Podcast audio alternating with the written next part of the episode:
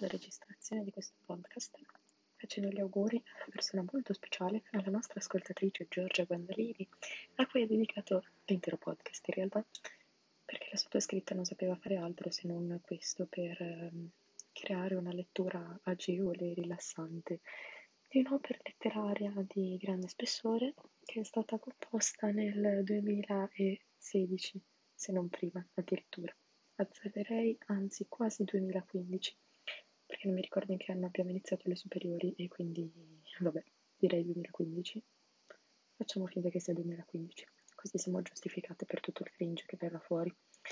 Questa piccola introduzione è per dire che questa storia racconta di tre ragazze che si incontrano all'università e di tutte quelle che sono le avventure dei primi giorni di università, perché chiaramente non l'abbiamo mai finita, perché figuriamoci, meno male, grazie a Gesù che non l'abbiamo mai finita.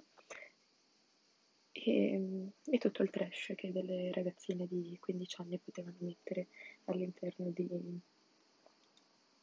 racconto, immaginando una vita universitaria che eh, chiaramente non è quella vera.